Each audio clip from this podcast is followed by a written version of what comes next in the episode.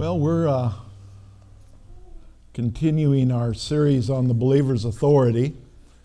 And uh, after tonight, we'll have two more weeks of uh, the study. And oh, and then we're done for the summer. So, uh, um, three more weeks. And uh, so, anyway, um, Sunday, if you recall, um, we prayed for um, Maddie's leg because she had been hurt on a trampoline and uh, they were concerned about the growth plate and so forth. Well, anyway, Monday morning she went into the doctor and they took another x ray and uh, the doctor can't figure it out, but everything is just wonderful. So praise the Lord. So I just saw her earlier today. She ran up and gave me a hug, so she's back to running around. They didn't even ground her from the trampoline. So praise the Lord. So anyway, that's a good report. Amen. But goes right along with what we're talking about with the believer's authority. And, uh, you know, we, we just got done singing that there's no other name but the name of Jesus. And it is, it's the most beautiful name um, but that name really has no value unless we understand what that name represents and who that name represents. Remember when Aaron and uh, Bruce Binkley were on a mission trip down in Honduras in the mountains and in the back area, and they're tromping through, tromping through the mountains, or they're on foot and so forth, and they'd come across some people and they say, uh, "You know Yehus? Yehus? Is that how you say it? Jesus? Jesus? Jesus? Jesus? Whatever Sus it was. you know that? You know him? And they say, "Oh, he lives right around the corner. You know, right over here. You know, because it's, it's a popular name." Um, but as, as popular as the name is, there's something about the name when you know the person, but you have to know what that person represents. And so when we're talking about the believer's authority, we're talking about um, the power, the authority that's been given to us through Christ Jesus, through his completed works on the cross. Um, our first scripture passage there submit therefore to God, resist the devil, and he'll flee from you.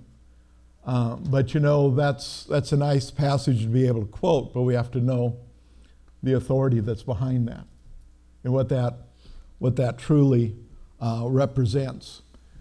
Jesus gave his disciples authority, he gave the 12 authority.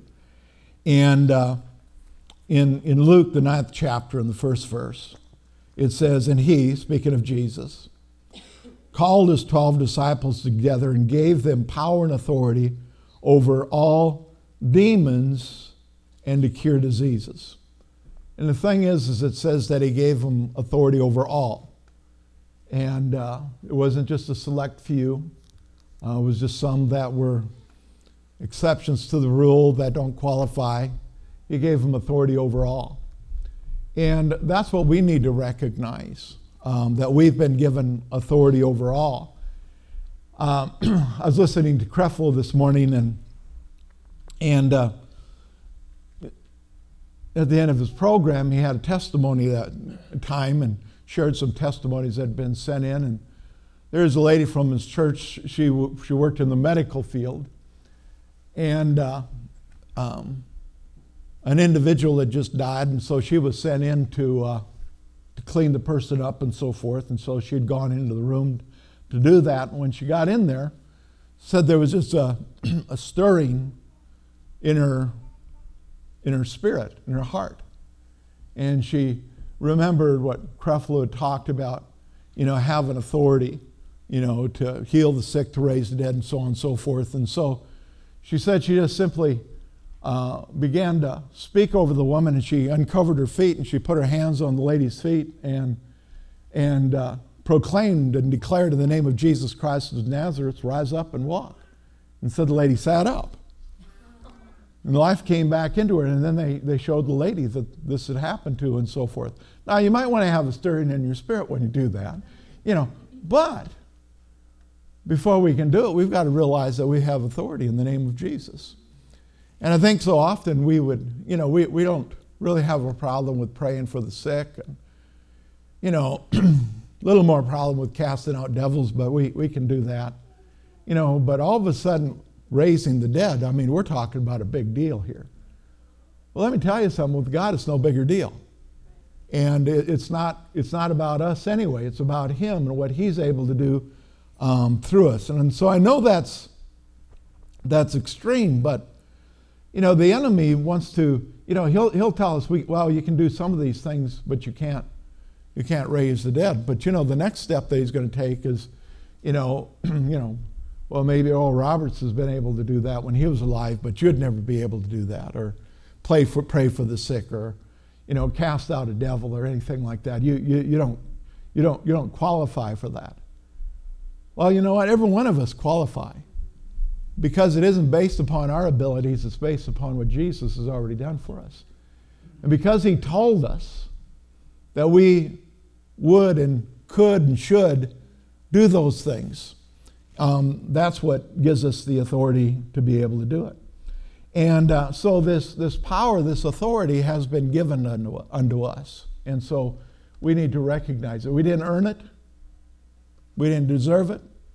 It's, it's, it's part of the grace of God. You know, um, he was also talking about mercy and grace this morning. mercy is, you know, it just reminded me of it. That's why it's, it's fresh in my mind. But, you know, mercy is that we don't get what we deserve. Can I hear a praise the Lord on that one? I don't, I don't want justice. You understand what I'm saying? I do not want justice. I want mercy. And so, mercy, I don't get what I deserve. Grace is I receive what I don't deserve. I don't deserve salvation. I don't deserve healing. I don't deserve the manifold graces of God to be in operation in my life. And so I've done nothing to earn it or deserve it, but it's the grace of God that's born and poured out in my heart in each and every one of our hearts. And as we read on, as we spoke on Sunday, grace and mercy is and peace it's multiplied unto us. And so wherever we are with it today, God wants it to be increased in our life. And the increase comes through the knowledge, through understanding and knowing what Christ Jesus has truly done for us realizing that it isn't me, it's, it's Jesus. It's like I told the guys Monday night at the prison, you know, we've, we've got to come to this realization it's really not about me. You know, because we get so hung up on it, because we, we, we're so consumed by ourselves. And what we don't realize is that's a worldly principle. But we get so consumed with ourselves that we lose sight of the fact that it's really all about Jesus. It isn't what I've done, it's what Jesus did on my behalf. And so that's where our that's where our focus needs to be. And so, um, back in James 4 7, it's, again, it says, resist the devil. And so, we have something to do. Our part is we resist the devil. And um, that word resist, uh, it means to actively fight against. And so when temptation comes our way, because temptation is going to come our way, it's like Brother Hagin when somebody says, Pray that I don't ever get tempted again. And he says, Well, you want me to pray that you die? No, temptation is going to come our way. But we've got to actively fight against it, or we have to rise up against it and not give it, give it place in our, in our life. Um, resistance is active. You know, the Bible says that we're to enter into rest. That means we, we cease from our own labors. But you know, it's an, it's an active rest. It's not a rest like we lay down in our beds and we go to sleep. It's an, it's an active rest. And that active rest is involved in resisting the devil, knowing that we have power and authority, that he has absolutely no power or authority in our lives. And so we're able to resist that because he has no right to us. Jesus has those rights. And so he is a defeated foe. And so we need to come to the realization that Number one, that God's not mad at us, but there is, there is a place for, for godly anger, but it has to be directed in the, in the right direction. You know, because I've, I've heard people, I've heard, I've heard people say this, and maybe some of you have experienced it yourself. You know, where, where something happens and, and the individual says, you know, I'm really mad at God about this. And, you know, I just want to say the problem is, is you're, you're wrong, you're, you're mad at the wrong source. You know, because we, we have a tendency to blame things upon God that God had absolutely nothing to do with. We've got to understand there are, there are laws that have been placed into motion in the earth today. There, there's physical laws. Those physical laws will work whether you believe them or not. But there's spiritual laws that have been placed in motion as well, and those spiritual laws are going to work whether we believe it or not. And so the key is we want to we want to we want to come to an understanding of how these spiritual laws work. That's that's why the Word of God is so important to us because the Word of God reveals to us how these spiritual laws work and how they operate. And so there is a place to get mad, but, but we need to get mad at the devil. We need to get mad at sickness. We need to, we need to get mad. You know, when, when I saw Maddie Sunday morning, it made me mad. But I wasn't mad at Maddie, and I wasn't mad at God thinking, how could you allow this to happen to this sweet little girl? I was mad that there is a destroyer out there that's to steal, kill, and destroy. And that's his, his whole purpose. That's, that's, his, that's what he exists for, to create havoc in our lives. And until we recognize that so that we resist it, and, and it, it requires an active resistance. And you know, Anger, when it's directed properly, is a great motivator. you know, because it'll, it'll, it'll get the job done. And so sometimes we just, we need to just get mad at him. You know, some of you heard my little story about when we first started hearing about, you know, the devil and stuff. And, you know, we were, you know, when I was plumbing, I loved people that just knew enough to make themselves dangerous. You know, because there would be a leaky faucet, and all that it needed was a little washer changed in it. But they were going to fix it themselves. And so by the time they were done with it and they called the plumber, we had to put in a whole new faucet. Let me tell you something, it's easier to put in a new faucet than it is to repair an old one. And so you, you know, take two screws out of the bottom, take the old faucet off, put the new faucet in, put, tighten the screws up, try it, and it would work, and lay there for 15 minutes because you wanted them to think you had to do something. You know, you know but, a, but a job which would have been just simply a, uh, an office call or whatever you want to call it, a, a service call, back then it was $18.95. That's changed a little bit from then. And of course, I got $5.40 of it. You know, but, uh, uh, but not only did I have the service call, but we sold them a whole new faucet, 100 and some bucks, you know, because they, they tore it apart themselves. You know what? there, there's a lot of Christians that simply know enough to make themselves dangerous because they, they, don't, they don't really know what's going on. But, you know, the exciting thing about it is, though, is that sometimes the, the enthusiasm or the thinking you know something will, will take you places where you would have never gone anywhere. And so we're living in Ankeny, Iowa, and, and we've got sickness running rampant through the house. And, and I, am just, I'm just, I'm just fed up with it. Yeah, you, you ever been there where you're just fed up with puking kids? It's just, you know, there's just a certain point where I've just, I've just had a, I've just had enough of puking and pooping. Just let's let's get these orifices closed, you know. And uh, and so I was just, I was just irritated. And so I started to go through the house and I, I said, I've had it.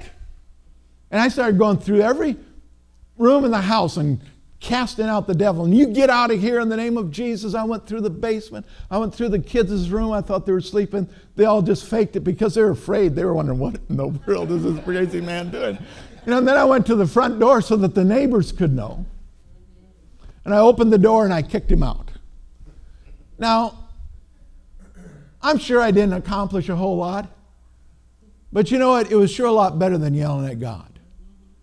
You know, because at least I was come to the realization of who the source of our problems was, were, is, was. It's right the first time. It's the disadvantage of multiple choice. Sometimes you have to try all three of them before you get the right one out for sure. You know, so we need to know the truth and the reality of the Word of God that we might walk in the fullness of it. You know, uh, godly anger against sickness and disease, godly anger against poverty, godly anger against those bondages that come against individuals in their life. Um, we need to we need to get irritated with it. You know, there's so much talk about bullying today. The number one bully that ever was is the devil. And he doesn't play fair. But you know, uh, believe it or not, even back in the 50s and 60s, there were bullies around. Uh, we had a different way of handling bullies back then. You know, but we won't go into that because that would be a lawsuit. You know, but, uh, but the enemy is a bully. And I, and I found something out about bullies. When bullies are confronted, they back down. When they're confronted, they back down because down deep inside, they're just a coward. And that's why they push around people because they're trying to convince themselves there's something when they're not. And so when they're confronted, they back down. You know how you get the devil to back down? You confront him. He's nothing but a bully. And so when you take the Word of God and you get in His face with the Word of God, He will back down. Resist the devil, and He will. He'll flee from you. Um, in Matthew, the 11th chapter, Matthew, the 11th chapter, speaking of John the Baptist in the 12th verse, it says, and from the days of John the Baptist until now, the kingdom of heaven suffers violent, violence, and the violent take it by force. You know, I, I think sometimes that passage is a little bit confusing. But you know what? There is a time where we get violent, if you will, with the adversary. When he's trying to keep the blessings of God away from you, those things which belong to you, those things that, which are intended for you, there's a time to rise up and say, you know what? I am not going to, I am not going to put up with this any longer. Um, we don't, we don't plead with the devil to leave. We tell him. We've been given authority to tell him what to do. Right now, I'm reading uh, one of the autobiographies of General Patton, one of my heroes. And, uh, um, you know, he, he, was, he was so bold it, it got him into all kinds of trouble. But the thing about was, um, he knew his authority and he knew his position as far as the military was concerned. And he wasn't afraid to throw his weight around. You know, especially when he had gotten orders from Eisenhower. He was ready to run with it the moment that he got those orders. And you know what? we may not have got our orders from Eisenhower, but we got our orders from King Jesus. We got our orders from the Holy Ghost. We got our orders from Father God. And if Patton could be bold and confident because of natural orders that he received from a, a physical leader. How much bolder and how much more confident we ought to be knowing whom we get our orders from. Resist the devil, and he will flee from you. Now, there's two sides to the coin because I think oftentimes what people want to do is they just, they just want to um, resist the devil. But there's another side to the coin. Submit, therefore, to God. You know, and like I've said before, the thing that I found out about it was, you know, when I realized submitting therefore to God, and I began to practice that, I had to do a whole lot less resisting the devil. Because when I submit to God, His will is going to be an operation in my life, and the enemy then is automatically going to begin to back off. And so there's two sides to the coin. You know, there's the submitting to God, and we all ought to be in that position, amen. But if we don't realize the authority that we have, you know, over the years, I've, I've had the privilege of, of, of knowing um, some really fantastic believers. I mean, even here in Jefferson, Iowa, some old time Christians and just wonderful men and women I had the opportunity to, to know and, and spend time fellowshipping with them and so forth. And, uh, and they knew God. Uh, they knew uh, Jesus and the Holy Ghost in an intimate way. But you know what? They suffered with a lot of sickness in their life. They, they suffered with a lot of lack in their life. And, and they, they, they sought after God, but what they, hadn't, what they didn't realize, and because there was a lack of teaching in their life, they didn't realize that they were the ones that had authority to speak to the sickness and disease and command it to go. They were the ones that had the authority to speak to poverty and lack and demand it to get out of their life and begin to practice the principles of God. You know, sometimes we have this idea that if I just practice the principles, I believe in the, in the principle of sowing and reaping, I believe in tithing. I believe in it with all my heart, with all my soul, with all my strength. I, I, I've, I started tithing from the moment that we got saved. I don't even know why, because the church we were in didn't even teach on it. But I saw it in the scripture and we began to, we began to practice it. But you know what? I know people that tithe, but they don't understand the other part of it. That's, to me, is submitting, therefore, to God. They don't understand the resisting the devil part of it. They don't understand having an expectation because I sow a seed, there's going to be a harvest that comes back to me. That there isn't an expectation.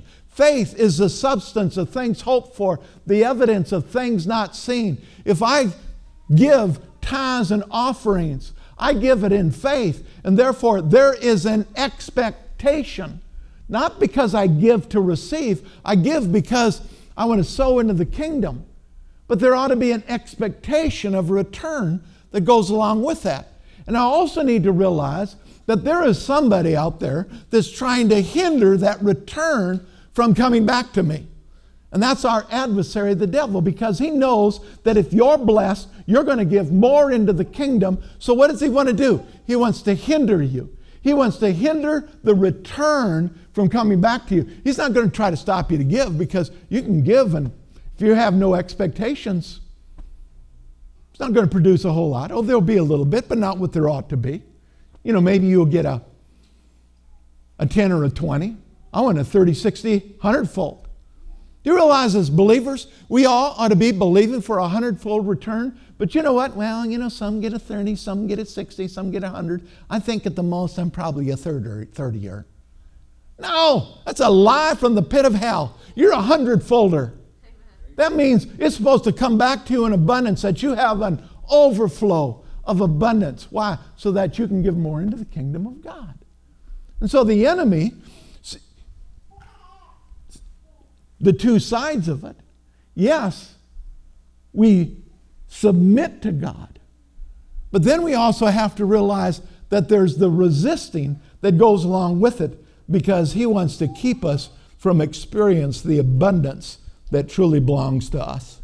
Mark 125, uh, it says concerning the devil, uh, or concerning uh, when he was tempted in the wilderness, um, Actually, I'm wrong with that too. He was, he was ministering to this individual, and this demon manifested himself, and he rebuked the demon, and the demon tried to speak up. And what did he do? He told it to be quiet.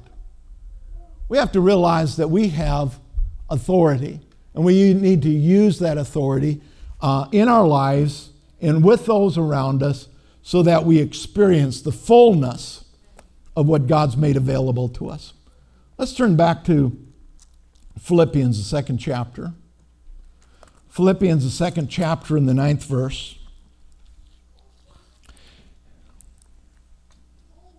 It's talking about Jesus, and it says, Therefore, God has highly exalted him and given him a name that's above every other name. It's above cancer, it's above heart disease, it's above lack. The name of Jesus is above every other every other name. But you know, it's, it's like anything else. If we don't if we don't put it above every other name, you know, how is it going to manifest its authority? And so, therefore, God has highly exalted him and given him a name which is above every other name, that at the name of Jesus every knee should bow, of those in heaven and those on earth and those under the earth, and that every tongue should confess Jesus Christ is Lord to the glory of God the Father. And so, covers everything uh, on the earth, above the earth, and under the earth. In other words, it covers everything. Everything is under the name of Jesus. And so, anything that you can think of it is under the name of Jesus. But listen, listen to this. Listen to this from, from Psalms 138. I know you don't have to listen too hard because it's right there in your notes. But I, I kind of like to read it out of the Bible. Psalm 138, verse 2, and it says, I will worship towards your holy temple and praise your name and your loving kindness and your truth. For you have magnified your word above all your names. Why is the word so important? It says that his word has been magnified, has been exalted, lifted above all of God's names. Whoa. Isn't that something?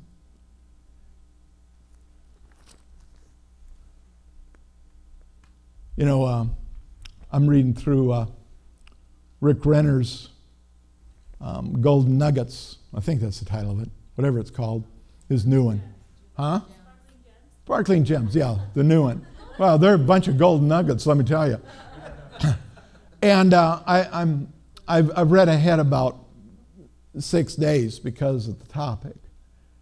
And he is talking about end times and the signs of the end time and how um, language and, and uh, pride and all of these things come into play. And, and a lot of the, the, the pride is intellectual pride and so forth. And, and I, I just think it's so interesting in the church today, in segments of it, where we have what I lovingly refer to as the Jew wannabes. They want to return back to the old practices and so forth. And, and they like to really, they really like to emphasize the, the names. And if you're going to use the names, you've got to use it in the original language. You know, Elohim and Jehovah Jireh and, and all that, that, that. That's what's really. God says, I'm not saying this. God says, He's elevated His word above his names. Now, if I'm going to be really technical about this, I think there's one name that is not elevated above. Because this is prior to the death, burial, and the resurrection of Jesus. But Jesus and the Word are one.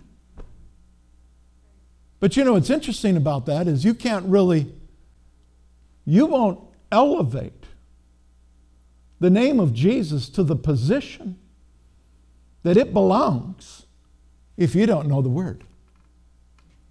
Because if you don't know the Word, you don't, you don't know what Jesus represents. Jesus represents healing. Jesus rep- represents prov- provision. Jesus represents deliverance. Jesus represents wholeness. Jesus represents everything that the Word is. We find that in Jesus. But you know, the victory is in Him. And so, again, this takes us back to why the Word of God is so important to us. It reveals to us what has truly been accomplished for us. See, without the Word, we'll never walk in authority. Without the Word, we'll never experience the, uh, the magnitude of power that we're to experience and what we're supposed to have in our lives. It's, it's the Word that's going to produce it. You know, and and, and, and so when we, when we pray, it's, it's, not, it's not the act of prayer, it's the authority that's involved in the, in the prayer when we demand, when we exert the authority that's been invested in us. You won't find in the New Testament um, after the death, burial, and the resurrection of Jesus. People asking, people begin to demand, they begin to speak. You know, we talked about it a little bit last week how the commands that were given to us as a church, it wasn't, we weren't told to go out and pray. We were told to go out and to heal the sick. Why, why were we told to heal the sick? Because we're the ones with the authority to speak out and see the sick healed. We weren't told to pray for demons to come out of people. We were told to cast out devils. And we do that with the authority that we have in the name of Jesus. Psalms 89, verse 34, it says, My covenant I will not break, nor alter the word that has gone out of my lips. This is God speaking to us, and He says, My covenant, the covenant that He's made with us, He says, I will not break it. And I will not alter the word that comes out of my mouth. This, is, this word is as if it came directly out of God's mouth because it was, it was by inspiration. Holy men of God spake as they were moved by the Holy Ghost. And so this was given to us by the anointing of the Holy Spirit. And so this is the Word of God that has been given to us. And he says, He will not alter His Word. You know, and so we, we find again within the church all over the place where they're, they're trying to alter the Word. They're trying to say that it doesn't mean exactly what it means. Let me tell you something. The Word means what it says. When the Bible says that you are a brand new creation in Christ Jesus, you are a brand new creation in Christ. Notice I'm smiling? You know, because people sometimes when I raise my voice, they think I'm mad. I'm not mad, I'm just kind of exciting. So I just want you to know that it's a happy excitement. You know, you know, the Bible says that we are the righteousness of God in Christ. That shall not be altered because God spoke it, God meant it, God sealed it by the Holy Spirit, and it changeth noteth. It's the same yesterday, today, and forever. But you know what? We have to be convinced of it. And oftentimes we're not. And that's why it's so important that we take the word and we, we, we guard what we hear.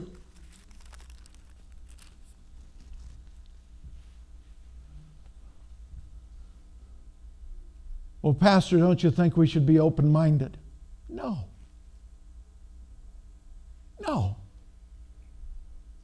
You know, and maybe it's age, I don't know. But I'm I'm more closed-minded. But yet at the same time, I'm more open. But where the Word of God is concerned, I'm very closed-minded. Now I'm I'm open to correction through the Word. But I, I could I could care less what somebody's opinion is. That means absolutely nothing to me.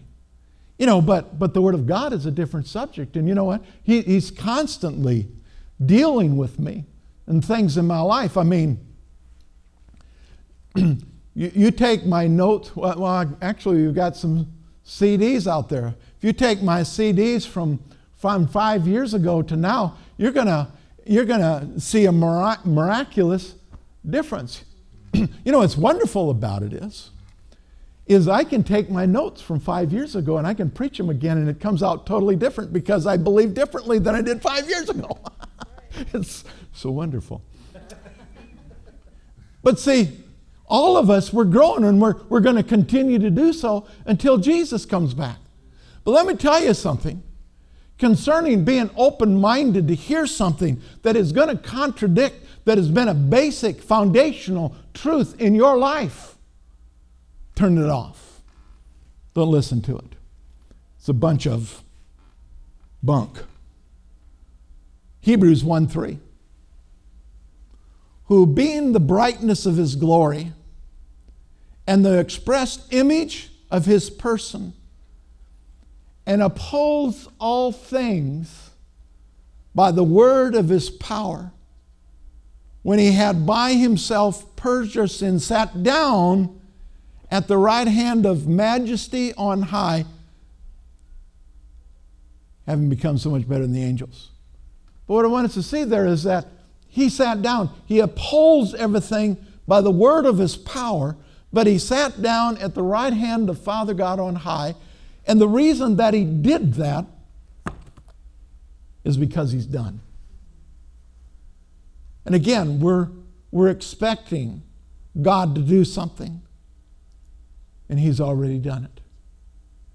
And He's put within us, He's given us the authority, the power to speak, to, to deal with every circumstance, every situation that we encounter. But you know, oftentimes we, we listen to the lie. We, we don't see ourselves as being um, qualified. You're qualified. Religion disqualifies you. Christianity qualifies you. Religion will tell you what you can't do. Christianity, a relationship with Jesus, tells you what you can do and what you need to do and what you must do to live the victorious life. But religion, what it does is it lays rules and regulations on you. And so, with the rules and regulations, we don't, none of us measure up. And so, every one of us then, we're disqualified.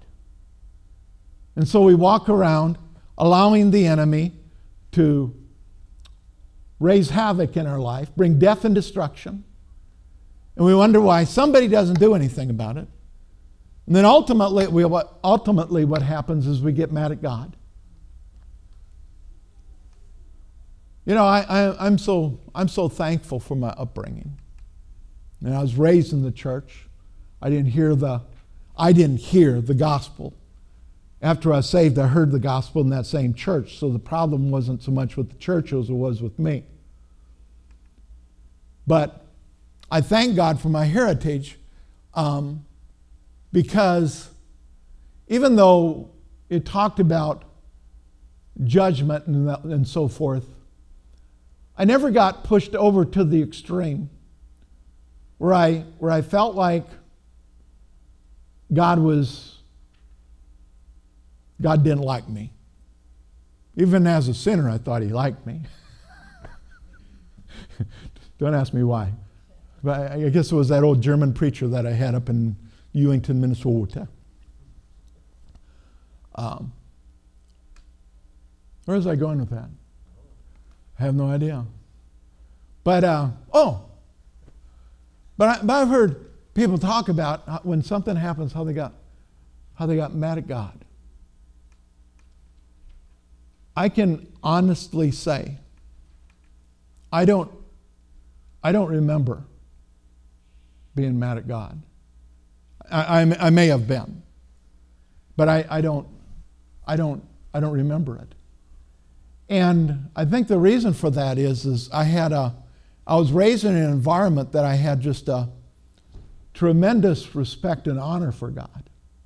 I was trained to go in that direction. So I, so I had a fear of God. But it wasn't a terror of God. It wasn't the fear that God was going to destroy me. I had a fear of dying because I didn't have confidence that I was saved. But I didn't, I, I, but, but I had this awe of God. And so I can honestly say, I don't think I've ever been, been mad at God. And so what that's done for me, it's, it's always helped me to direct my anger, that attention, in the right direction.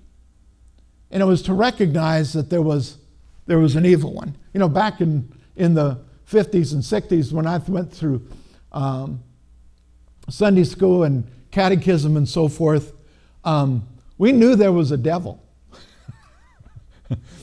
Nobody wants to talk about the devil anymore, but we, we knew that there was a devil. And uh, we knew that there was a heaven and we knew that there was a hell. And so our, our fear was always directed towards the devil and it was directed towards, towards hell. But see, that's where the fault came in, is, is that we don't have to fear the devil because he has no authority in our life.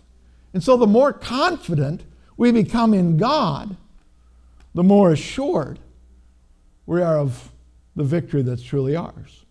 And the thing about it is, is when we have that confidence, and this is where in your notes Romans 3:27 comes in. It says, Where is the boasting then? It is, a, is it excluded? By what law? Of works? No, but by the law of faith. So when we realize that we're walking in faith, that our trust and our confidence is, is confidently, con, completely in Jesus. You know what? As a Christian, if we have an understanding of this, we will never look down our holy pony, pointy nose at anybody. Because we'll realize that our, our holiness, our saintliness, who we are, it is totally, totally dependent upon Jesus that it's, it, has, it has nothing to do with me. You know, the fact that I'm up here this evening being the one preaching has, has nothing to do with me. Oh, yeah, I had to be obedient and I had to be, be willing to, uh, to yield, to submit, and so forth. But it had everything to do with the fact that, that I was born again through Jesus Christ. I was baptized in the Holy Ghost and I was anointed to preach by the same Holy Ghost. That's the only reason that I'm able to be up here before you tonight. And so, whatever we do as a Christian, we, we don't have anything to brag about because it's not about anything that we've done. It's about everything that Jesus has done in our life. And you know what? That's a tough thing for Christians to get a hold of. You know, because whether we like it or not, we fall into the same snare that the world falls into. That we want to categorize everything. We want to look uh, upon ourselves as achieving something, of, of elevating ourselves. But when we realize what Jesus has truly done for us, we begin to give Him full credit for everything. And we begin to look to Him and to, to Him alone. Um, Roman numeral 9 in our notes, it says, If you're ignorant of God's word, then you won't be very effective in experience or, or exercising your authority because Satan will talk you out of it. Ever been there? From what Sarah says, I have a feeling maybe she had somebody trying to talk her out of it. You know, but but I've been there. You're, you're convinced you know what the will of God is, and you hesitate, and these thoughts begin to come. And the thoughts begin to tell you all the consequences. But you know what? When we know the Word of God, and, and you, you have this thought, go over there and lay hands on that person and cast that, that spirit of infirmity out of them in the name of Jesus. And when you know that the Word stands behind you, the name of Jesus is, is invested in you, you go and do it. But if you don't do it, the enemy begins to talk. If you don't have confidence in the Word, he'll talk you out of it. He'll talk you out of it every single time. And so we need to know what the Word of God says. 1 John 5 14 and 15, it says, Now this is the confidence. See, our confidence isn't in ourselves, but this is the confidence that we have in Him. That if we ask anything according to His will, well, Pastor, that's where I have a problem. I'm not sure what His will is. Well, it's right here. You know, some, sometimes we call it his last will and testament. But this is his will. This is his spoken word to you and I. It reveals his will. And so, getting back to this verse, it says, And this is the confidence that we have in him. Then, when we ask anything according to his will, he hears us. You know what? We can have confidence that every time we speak, God hears us. Why is that so important? Because his answer to us is always yes and amen. Yes, so be it. Remember riding with Pastor Ilian one time to a meeting, and he said to me, he says, You know, Dave, I, I finally got it figured out. This is when I was, before I was in the ministry, I was still in his church. he says, uh, I've got it figured out why sometimes we don't see the things we pray for. Sometimes God says yes, and sometimes God says no. I thought, oh, I guess that makes sense. But then I read the Bible. Amen. The Bible doesn't say that. It says with God, the promises, the answer is always. Not sometime, not most of the time, always yes and amen. And so when we ask according to His will, we have the confidence that we have what we've asked for because God's response to us is always going to be yes and amen. And if we know that He hears us, whatsoever we ask, we know that we have the petitions that we've asked of Him. Why? Because we ask according to His will. And we ask according to His word. So on, on, on Sunday, when we prayed for Maddie, we, we used uh, 1 Peter 2.24. And it says, who himself bore sins in his body on a tree, that we, having died to sin, might live to righteousness, by whose stripes we've been healed. So we can have confidence in that. By his stripes, we have, past tense, been healed. And so when we, when, when we see when we see somebody with a sickness in their body, we see them sick. We see them infirmed. God doesn't see them that way. God sees them healed. God sees them whole. Because He's not looking at the natural, He's looking at what's been achieved in the spiritual.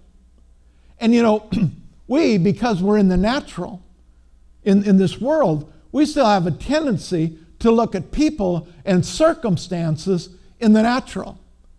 But what we need to do is we need to get beyond seeing it in the physical and we need to see it through spiritual eyes. We need to see a, a person that has sickness in their body or a, an issue in their life. We need to see them through the eyes of faith. We need to see them whole. We need to see them delivered. We need to see that what God's will is for their life and see, that's what's so important is that we, we know what His will is. And once again, oftentimes our, our, our big, biggest battle is the religion that's been planted in our lives in the past. You know, when I began to get a hold of the Word of Faith message, I, I, I began to realize something. Faith is easy. Romans 10 17, faith comes by hearing, and hearing by the word of God. Faith is easy. What's difficult is unlearning the false teachings, the misconceptions, the errors concerning faith. You know, I've been taught you, well, you just never know about God. You know, sometimes He might heal you and sometimes He won't. You just, you just never know. You know, it's kind of like, you know, if you want to get healed, make sure you catch God when He got out of the right side of the bed in the morning. You know, you just never knew about God. You know, you know, I, I remember when I graduated from Bible school. Well, you know, just know this God will keep you poor and humble. You know, and so, you know, get ready because you're, you're going to probably eat a lot of chicken, you know, because, you know, people in church don't have much money, and so they'll, you know, to, to, to bless you, they'll give you chicken. Well, we had farmers that gave us stuff. They gave us hogs. They was beef. You know, and, and, but, but you know what? We had to overcome that. And you know what? You have to overcome that in your own life. You know, because, well, you know, I, I mean, I, have I've, heard, I've heard people say this. Well, you know, I don't, I don't, I don't want to have too much, you know, and, you know, I, I might, you know, stop depending upon God. And, well, that's, that's, that's, that's, that's an issue you need to deal with. You know, because God wants to put more in your life. You know, I, I don't know where the scripture is. Somebody probably knows. But, but I love the scripture in the Old Testament. And you can tell it's Old Testament because they're, they're not renewed in their thinking. And he, and, he, and he says, and I think it's in the Psalms or the Proverbs, I don't remember which, and he says, You know, Lord, um, don't give me too little that I go out and steal, but don't give me too much that I forget about you. That's Schroeder's paraphrase. Yeah. Yeah, and and, and see, you know what? As born again believers, we still have philosophy. But you know what? I'm a born again believer. If I don't have enough, I'm not going to go out and steal. I'm going to believe God. You know what? And if I have more than enough, I'm not going to forget about God. I'm going to keep a thankful heart and I'm going to give more. But see, that old religious thinking, it'll hold us back. 3 John 2. 35 years ago. Um, I think it would have been the first Sunday in, Jan, in July, the first Sunday that I preached at Abundant Life Ministries. This was my foundational text. 3 John 2. Beloved, I pray that you may prosper and be in health, just as your soul prospers. I pray I think the King James Version says, I desire that you may prosper and be in health, even as your soul prospers. He wants us to prosper, He wants us to be in health. But notice the condition, just as your soul, your mind, your will, and your emotions. You know, we can't walk in something that we're not aware of. It's already a part of us, it's already in us, but we can't draw from it until we realize that it's been provided for us. That's why John 10 10 is so important. We talked about it on Sunday. The thief has come but for to steal, to kill, and destroy. But Jesus says, I've come that you might have life and that you might have it more abundantly. And, and Sunday I read from the Amplified to the fill, to the overflow. I love that. God wants us to be blessed to the overflow that we are such a blessing to those around us because we're, we're continually spilling over on them. You know, just think about it. You know, giving ceases to be a burden when it's the overflow, when it's just constantly overflowing in our life. But we have to realize the authority that we have in the name of Jesus that we speak out, and we walk in the fullness of it. You know, uh, in your notes, um, it talks about the woman with the issue of blood and uh, how she was blessed above and beyond, because she was determined uh, to receive. I think we need to be determined. You know, that's one of the things about understanding the authority that we have, there is a, there is a, there is a determination, and there needs to be a determination that we manifest the will of God in the earth. And that isn't going to happen in any other way than, than through us as, as believers. Let me read this one last passage, and it's just because I love it. It probably isn't going to fit into where I've gotten to at this point, but uh, Ephesians 1 18 and 20. No, it does because this is what, ha- what needs to happen if we're going to walk in authority. The eyes of your understanding being enlightened, that you may know what is the hope of his calling. We need to be enlightened to know what is the hope of his calling.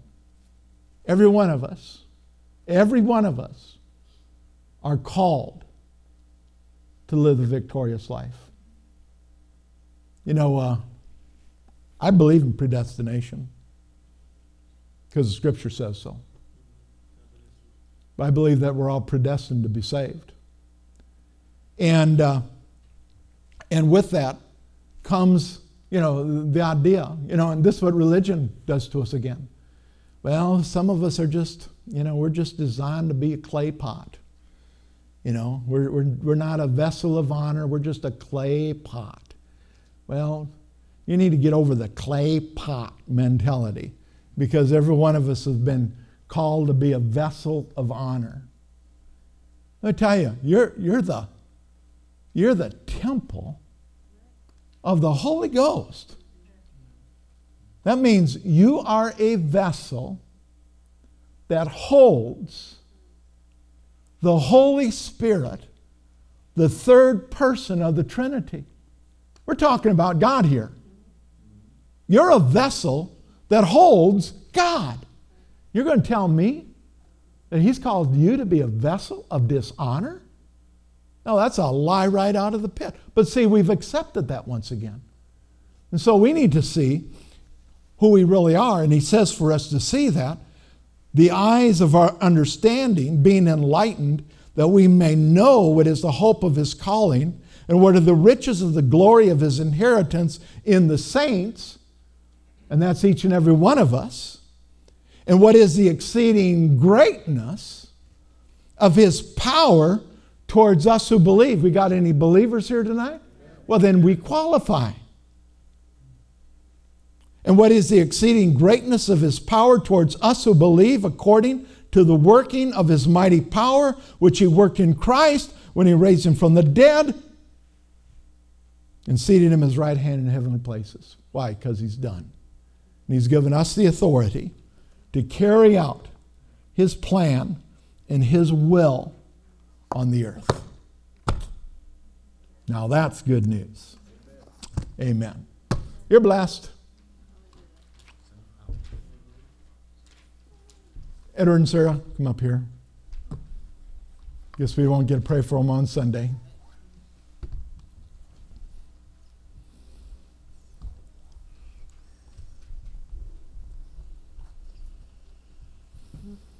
Elders that are present, you can come, and pastors. Sarah, you might as well come up here too.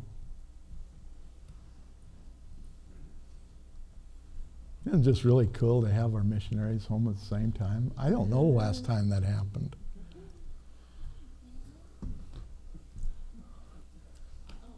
Mm-hmm. Father, we thank you for this couple. We thank you for the anointing that's upon their lives. We thank you, Father, that none of the attempts of the enemy to stop or slow down what they're doing is going to prosper in any way, shape, or form, for they are the blessed of the Lord. And so, Father, we just come into a place of agreement with them that everything that they put their hands to will prosper. Father, they are blessed in their going outs and their coming in. Father, we thank you that the vision that you've given them is for this season, and that even now you're expanding that. And so, Father, we just pray that you will continue to guide and direct them. And Father, we pray that every desire that's in their heart will be fulfilled and come to fruition in Jesus' name. So, Father, we thank you that they're a light in a nation that has darkness. And when they come in, the light does shine. And so we just pray that you would continue to guide them and direct them, protect them from any danger, any attacks of the enemy, that they'd be victorious in every way spiritually, emotionally, socially, financially, every area of their life, Father. And as they continue to give you all the praise and the glory, we thank you that the name of Jesus will be lifted up in Honduras. Father, to your glory in Jesus' name. Amen. Amen. Amen. Hallelujah. Amen.